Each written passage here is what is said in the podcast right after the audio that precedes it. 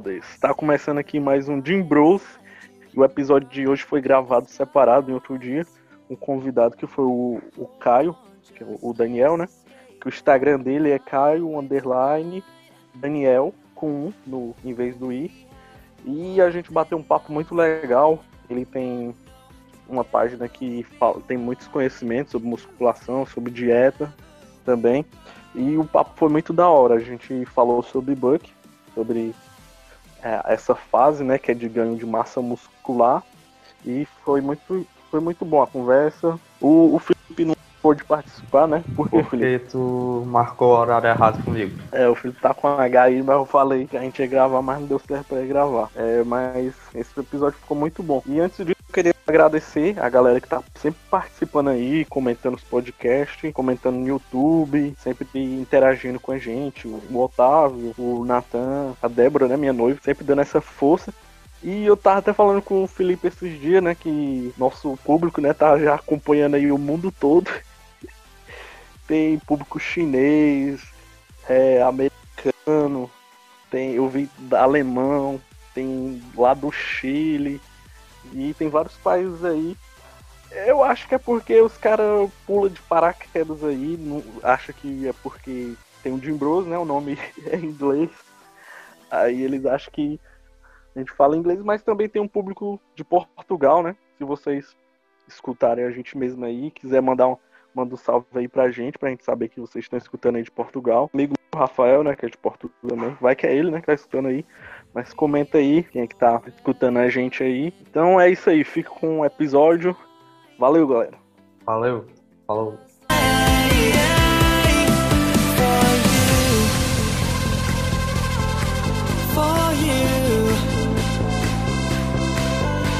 go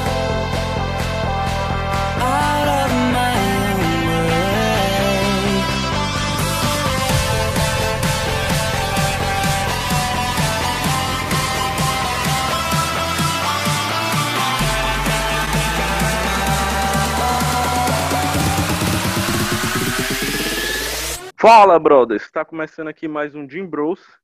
E hoje com um convidado muito especial, que é o Caio. E vai ser um papo muito bacana sobre Buck. Queria começar que ele se apre... começasse se apresentando aí. Se apresenta aí, Caio, pra galera. Fala, rapaziada, beleza? É um prazer estar por aqui compartilhando com vocês algumas informações. Estar participando aqui do, do podcast do meu amigo Cláudio.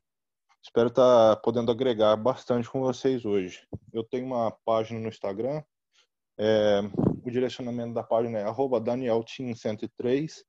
Lá eu posto várias dicas sobre hormônios, senso crítico, nutrição, com o intuito de ajudar o pessoal mesmo, esclarecer dúvidas, é, desvendar mitos, entre outras coisas. Hoje a gente vai bater um papo bem legal aqui eu estou ansioso para saber o que foi preparado para mim, as perguntas. Eu conheci pela página também, eu acho que foi vendo alguns stories Aí a pessoa uma propaganda tua, aí eu fiquei interessado, eu acho que foi o post do Pretendo sobre beterraba. Tu lembra, sabe qual é? Sim, sei sim, o post do, da beterraba. Um pré-treino barato, na realidade, que funciona. Porque no mercado são vendidos muitos pré-treinos, principalmente dessas marcas mais famosas, que só contém cafeína, às vezes tem taurina, em umas quantidades bem baixas. E você vai analisar o valor deles, é absurdamente alto. Tem pré-treinos aí que custam 120 reais, 20 doses, ou seja, sai 6 reais uma dose, com 140, 150 miligramas de cafeína, um pouquinho de taurina. Quando na realidade você pode pegar os ingredientes e fazer em casa muito mais eficaz. No caso lá é a beterraba, a própria cafeína que você vai comprar separadamente. Eu não lembro qual era o outro ingrediente que ela. Ah, a creatina, exatamente. Que você vai totalizar um 2,50 a dose. É um pré-treino super eficaz que vai funcionar. Muito melhor que pagar 6 reais num, de qualidade inferior. Com certeza. É o que eu, que eu vi, né? Que é todos os pré-treinos brasileiros não. É só praticamente cafeína, né, mano? E o resto é só alguns besteirinhos ali, porque os bons mesmo é importado e são tudo caro também. Fora que são usadas algumas substâncias que já têm papel farmacológico, certo? Então elas podem acarretar colaterais, podem desenvolver dependência. Então, eu não, eu não sou muito fã de pré-treino, para ser sincero, desses é, importados, por conta dessas outras substâncias. Eu não gosto. Mas pode ser válido, né? principalmente para pessoas que buscam um alto rendimento estão num nível do esporte um pouco mais elevado. Não condeno também. Eu acho que tudo tem seu lugar. O que tu acha de, de manipulação? De pedir na farmácia para manipular betalanina e tal, e outras substâncias? Manipulado é uma coisa interessante, cara. Eu gosto bastante. Por quê? Você pode colocar a exata dose que você quer. Você pode manipular exatamente o que você quer. Não vem o negócio pronto. E todas as substâncias têm que ser calculadas de maneira individualizada, certo? A cafeína é um bom exemplo disso. As dosagens usuais que promovem efeitos benéficos variam de 3 a 6 miligramas por quilo de peso corporal. Mas algumas pessoas não vão tolerar bem essa dosagem de 6 miligramas. Vai começar a desenvolver é, ataques de ansiedade, é, provavelmente pânico, entre outras coisas. Então seria interessante usar no limite inferior, ou talvez até menos, já seja o suficiente. E o problema dos produtos que já vem com uma formulação pronta é esse muitas vezes não tem como você subdividir a dose, acaba sendo pouco ou muito. E fora o, o inconveniente que esses prontos normalmente são bem mais caros. As farmácias de manipulação acabam saindo por um preço bem mais acessível, os compostos. Aí, agora eu queria que a gente fosse logo começar o assunto, né? Seria o, o Buck. É, para quem é iniciante, né? Isso não seria tanto para iniciante, não sei se tu, o que tu acha, mas que iniciante não deveria se preocupar muito, né, em fazer o cut, o book e sim treinar praticamente quase um ano e tal, mais tranquilo. E quando. Porque o iniciante, né, tem aquela facilidade e tal de perder gordura e ganhar músculo ao mesmo tempo, né? Sim, sim. Então, eu acho que não seria tão viável pensar nisso agora, né? Mas sim depois que a gente fosse lá mais para um intermediário, um avançado. E o que, que tu acha sobre isso? Sim, até porque quem está iniciando, como você disse, os dois primeiros meses a gente nota pouco ou nenhum aumento das seções das fibras musculares. Ocorre mais uma adaptação de força sem esse aumento, salvo alguns casos. E só de você começar a ingerir uma quantidade de proteínas melhor, por exemplo, ao redor de 1,6 a 2 gramas por quilo de peso, só de você já iniciar o treinamento com atividade física, a melhora da composição corporal já vai ocorrer. Por quê? Porque normalmente a gente tem um, uma coisa que chama limite natural. E o primeiro ano é o que a gente mais desenvolve esse potencial. No primeiro ano a gente pode ganhar cerca de 10 quilos, é, estimado mais ou menos de alguns é, pesquisadores famosos da área, que você pode ganhar de 9 a 10 quilos de massa muscular. Ou seja, você começou só de você se alimentar corretamente, bater a sua meta proteica. Você pode ficar até normocalórico, não precisa nem ser é, uma dieta hipercalórica nem isocalórica. Pode ficar normocalórico, com, é, comendo exatamente o que você gasta você vai ganhar cerca de 9 a 10 quilos. E é muita massa muscular. Se você começar com 60 quilos, você vai terminar o ano com 70 quilos com o mesmo BF. Então, e como você disse, é, iniciantes têm uma facilidade muito grande por causa disso. Se você colocar uma dieta normocalórica ou até uma dieta levemente hipocalórica, você vai ter esse efeito. Você vai conseguir ganhar músculo e perder gordura ao mesmo tempo. Não vai ser nada tipo é, mudanças é, exageradamente grandes num curto período de tempo.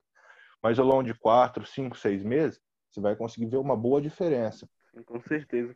Então, é para a gente começar. Então, quando o cara deixa um pouco de ser iniciante, né?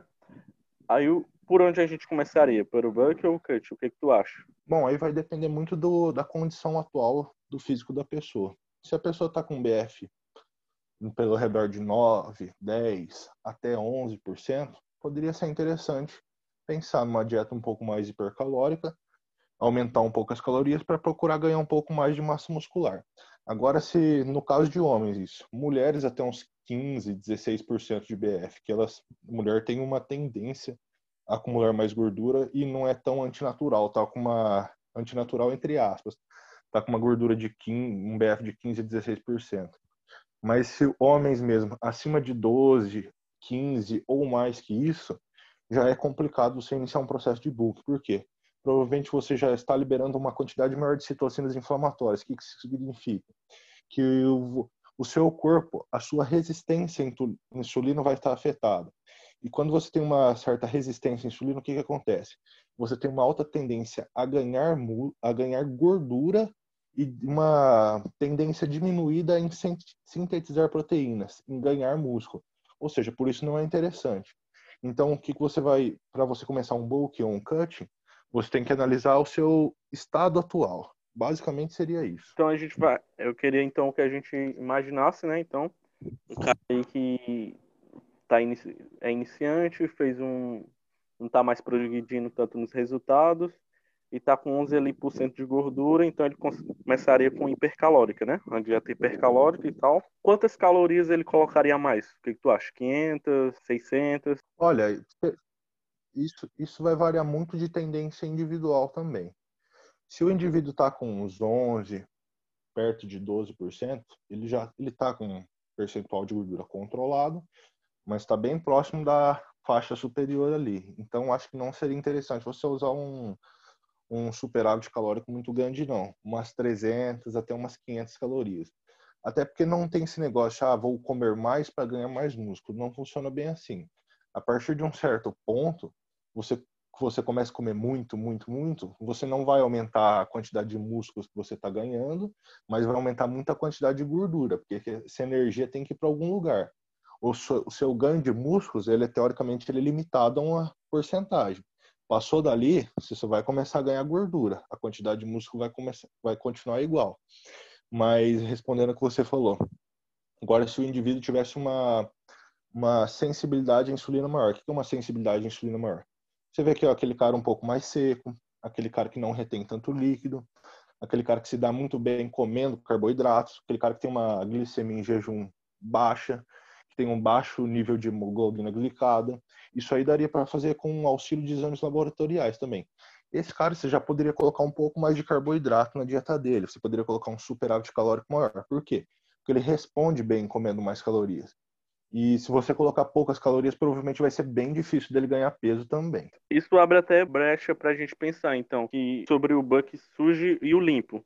Então tu acha que um cara mais seco teria que ficar ali no, no poderia usar um sujo ou sempre o limpo para os dois? O que que tu acha? desse buck sujo? O que, que tu acha dessa opinião? Olha, eu não falaria sujo nem limpo. Eu diria assim: um indivíduo que tem uma tendência a ganhar gordura mais fácil, ele tem que tomar mais cuidado com as escolhas alimentares dele. Por quê?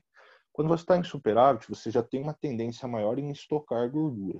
O indivíduo que tem a facilidade para isso, o que, que acontece? Você começa a comer muito, é, muita, muito açúcar, muito carbo refinado, começa a aumentar muito o seu nível de frutose, você vai ter um ganho de gordura mais expressivo, entendeu? Mas eu não falaria nem, nem sujo nem limpo para nenhum dos dois. Eu diria boas escolhas alimentares. Obviamente, o cara que tem uma, uma sensibilidade à insulina maior, ele pode usar um pouco mais de carboidratos refinados, até porque ele vai ter que comer mais. Eu mesmo eu gosto de usar em bulk bastante. Eu não gosto de usar nada integral, para falar a verdade para você. Eu como arroz branco, eu como pão normal, mas eu tenho essa eu tenho essa sensibilidade à insulina, então posso me dar o prazer de comer isso. Agora, o, o cara que tem uma facilidade de maior gordura, ele pode comer também o arroz branco, pode comer o pão até porque ele pode olhar o índice glicêmico da refeição dele em geral. Aí a gente lembra que gorduras, proteínas, fibras, elas aumentam, elas diminuem a velocidade de absorção do carboidrato. Ou seja, o índice glicêmico da refeição acaba sendo menor.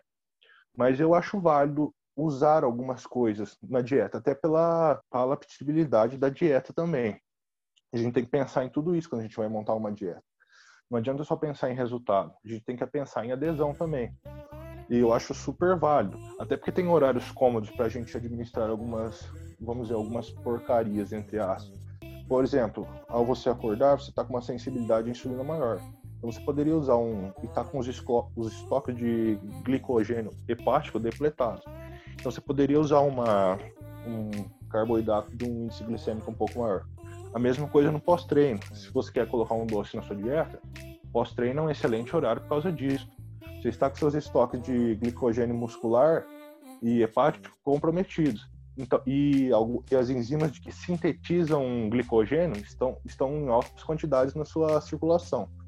Então você pode comer uns carboidratos de índice glicêmico maior, que dificilmente naquele momento eles vão ser convertidos em gordura. Provavelmente eles vão ser convertidos em glicogênio.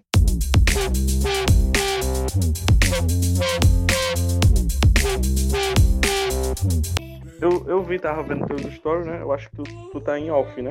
Eu tava vendo, tava com 116 quilos por aí, né? Sim, sim. Como é que tá atualmente? É, eu tô pesando uns 117 quilos. Aí então tá em off, né? Isso. É, eu tô encerrando agora, tô indo para um período de transição. Mas aí então, qual é a quantidade aí que tu acha melhor, o máximo que a gente poderia chegar no, em BF, no off de BF? Um 17, 16? Eu acho que no caso de homens, menos. Uns 13, 14, porque não passa a ser vantajoso. Eu tô calculando que eu tô com uns 12, meio 13 agora, talvez. Não sei te dizer certo porque eu não faço bioimpedância, mas pelo que eu tô vendo, uns, uns 12, acredito eu. Eu já tô achando que não tá valendo mais a pena. Eu continuo ganhando peso, mas eu tô percebendo que a maior parte desse peso que eu tô ganhando não é mais em massa muscular. Já tá vindo muita gordura e retenção junto. Então acaba não sendo vantajoso, porque depois você vai ter que sofrer muito mais para perder essa gordura e provavelmente não vai valer a pena.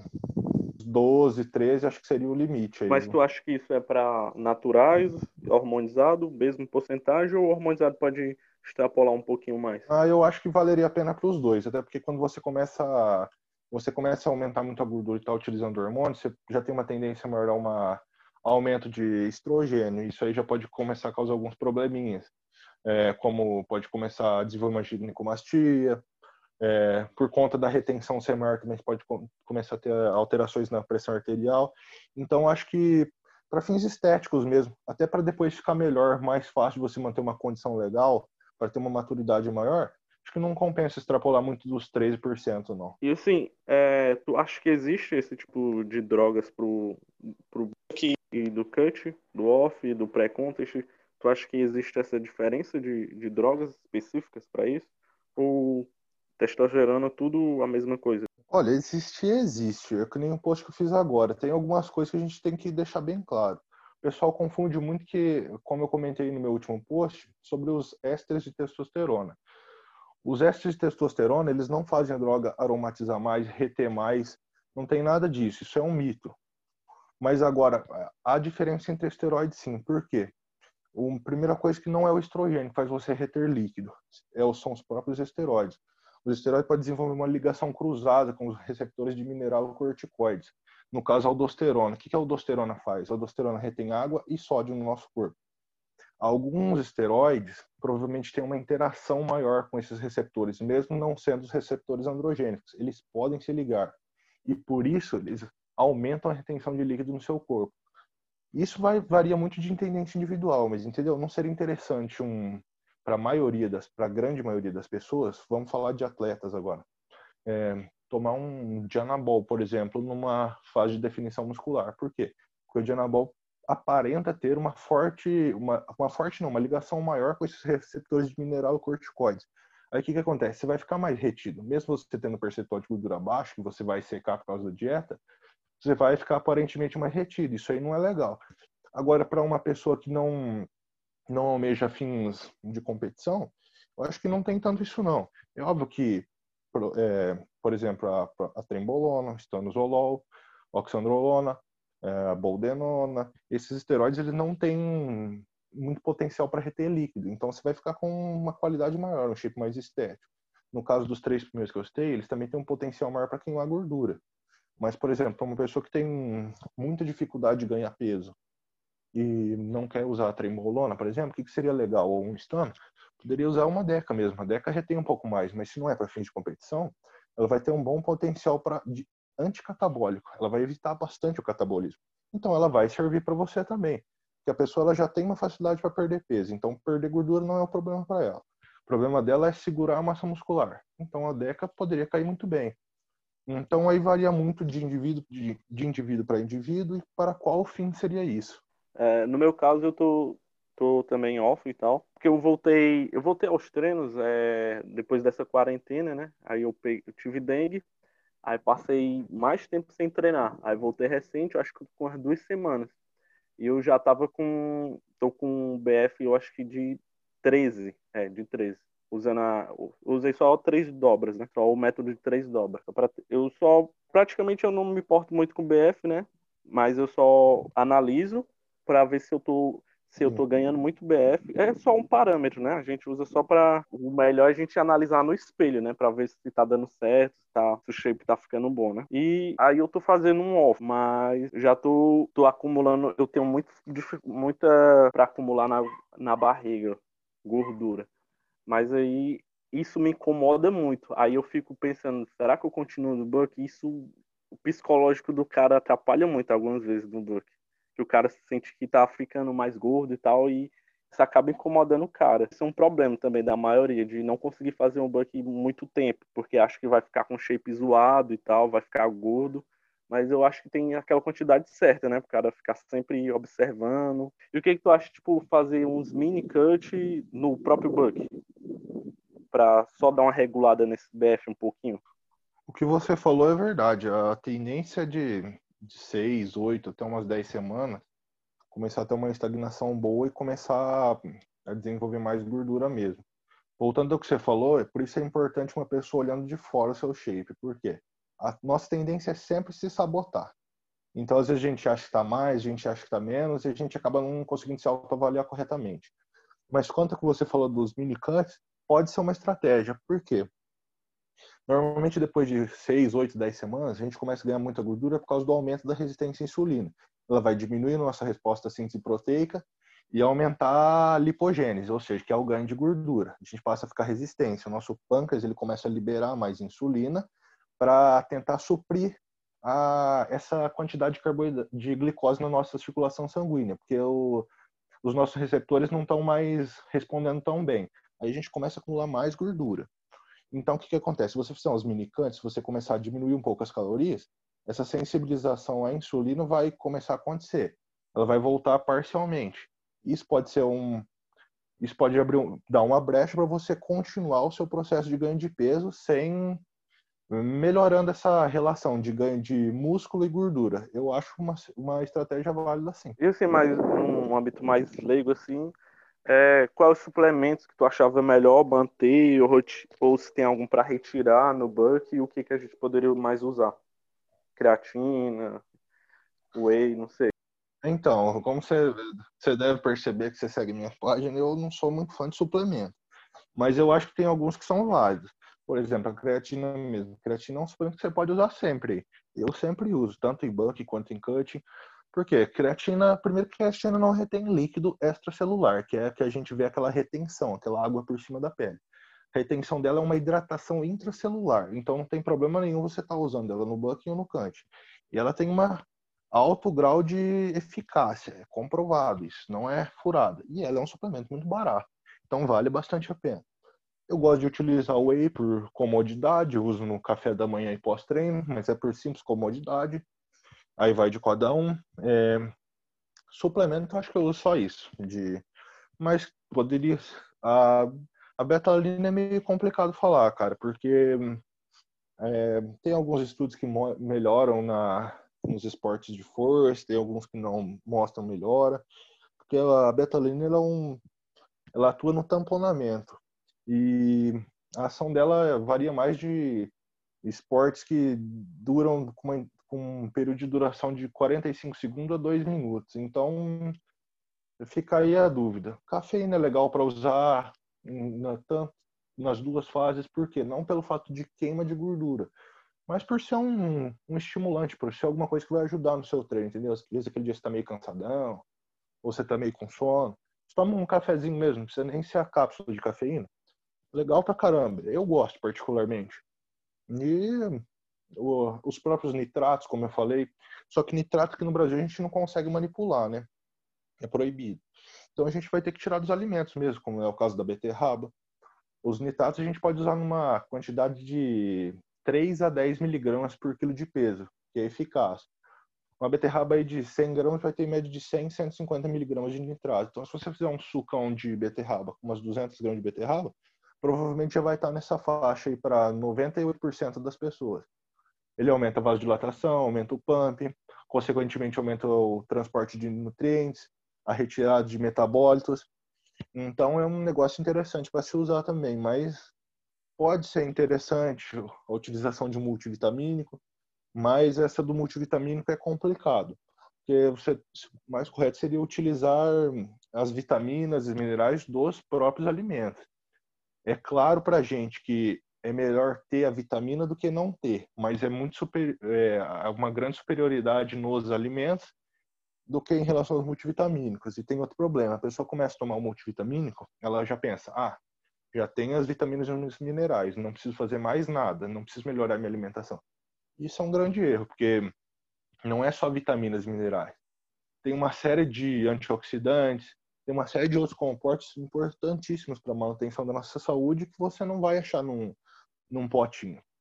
E eu acho que é basicamente isso. A questão do, do multivitamínico, é, é, para mim, eu, eu sempre utilizo assim, o multivitamínico, né? Porque eu tenho muita dificuldade, mano. Eu acho que é um trauma de infância, alguma coisa que eu não consigo comer muito verdura, legume. A única coisa que eu coloco na dieta assim, de vegetais é brócolis e tal. Brócolis, arroz e, e frango, praticamente. É, as, os mais limpos, né, que eu como e tal, e ovo. Mas o whey também eu utilizo sempre, porque no tempo que. Agora tá mais parado, a questão da quarentena, essas coisas. Mas na época que não tava quarentena, era a minha salvação, né? O whey. Porque Sim. era correria, acordar cedo, faculdade, depois trabalho. E o cara não tem tanto tempo para parar para ficar comendo a marmita, não, né? Aí o cara só hum. faz meio com a dieta suja, come algum alimento ali mais gorduroso, mais calórico e depois o whey para bater as proteínas, né? E a questão do, do Buck ainda, o que que tu acha quantas a, grama, a gramatura por quilo de, de cada de cada macro? Proteína seria só 2 mesmo? 2 gramas por quilo? Ó, proteína para para pessoas que estão em normocalóricos ou hipercalóricos, 2, 2,2 gramas é mais que suficiente, tá? Não precisa mais que isso, não há benefícios adicionais. Quando você começa a utilizar mais que isso, estando em superávit calórico, você começa a oxidar mais aminoácidos, então não vai fazer diferença. As gorduras, a, gente, a literatura fala entre 20% a 30% da quantidade de calorias total. Aí o que, que a gente vai ver? A gente volta naquela questão da sensibilidade à insulina. Se o indivíduo tiver uma boa sensibilidade à insulina, a gente pode dar uma reduzida nessas gorduras, deixar aí perto de 20 e colocar mais carboidratos. Agora, se for ao contrário, a gente deixa ali perto dos 30. Para mulheres também é interessante deixar uma taxa de gordura um pouco mais alta, porque elas têm uma sensibilidade à insulina menor. Já os carboidratos vai variar muito, porque vai depender muito da sensibilidade à insulina, muito do indivíduo e muito do que o cara faz. A literatura fala aí de 4 a 8 gramas aí serve, serve a mesma relação da gordura. Quanto melhor a sensibilidade à insulina, mais alta a gente deixa de carboidrato. É, mas é, isso tem que ser uma, feita uma avaliação individual bem boa para poder falar. Assim, o que eu mais sigo, o que eu mais vejo assim, que até eu acho que o Dudu Halush falou, que a questão de, como tu falou, né, 2 gramas, 2 por 2 já, já seriam bastante mas na questão do hormonizado poderia chegar até 3, que já hum. ser, que seria também bom, mas passar de 3 já seria exagero, seria o que? Mijar caro, né? Ia sair tudo, praticamente o nitrogênio né, da proteína, sair pelo, pela urina e é só desperdiçar proteína, enquanto você poderia utilizar carboidrato e gordura e ter uma dieta mais saborosa, vamos dizer, né? Mais, mais fácil de, de se fazer essa quantidade de proteína maior a gente poderia usar mais em cut, entendeu? Aí seria mais interessante. Tem alguma diferença para homem e mulher ou seguiria esse padrão, padrão mais normal, igual? É, seria mais ou menos a diferença quanto aos macronutrientes, foi o que eu falei. Para as mulheres a gente teria que usar um pouco menos de carboidrato, porque normalmente elas têm uma sensibilidade à insulina menor. E variaria também no percentual de gordura para ver o parâmetro, né? Porque as mulheres têm uma tendência natural de ter um percentual de gordura mais elevado. Então, para encerrar um book aí, aliás, para não começar um book, ela não poderia estar com uma faixa de 18 a 20%. Aí abaixo disso talvez poderia. Para homem seria já um, uns 12 a 14, como eu comentei. Mas é basicamente isso também. Deixar os carboidratos um pouco mais baixos, as gorduras um pouquinho mais altas, e vai ter essa diferença no parâmetro de avaliação. Até essa questão de aumento de gordura um pouquinho, eu vi, eu acho que foi a Isa acho que ela é a biquíni, né? Mistura limpa brasileira.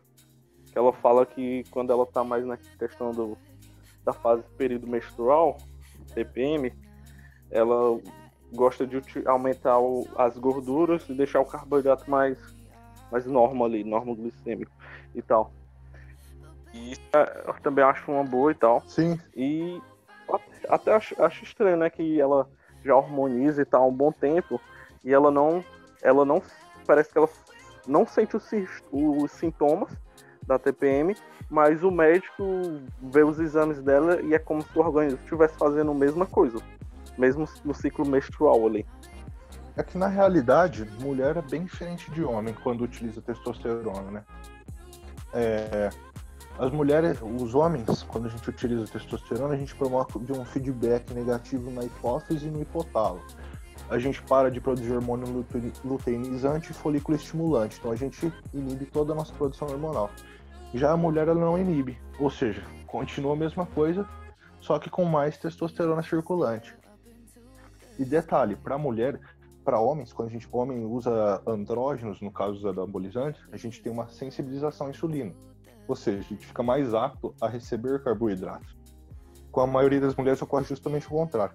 Andrógenos, por serem de natureza contrária à feminina, provocam uma resistência à insulina. Então, quando a mulher utiliza andrógenos, a tendência dela é acumular mais gordura e ficar mais retida. É justamente ao contrário do homem. Por isso que mulher é mais complicado trabalhar com essas coisas. We'll come back.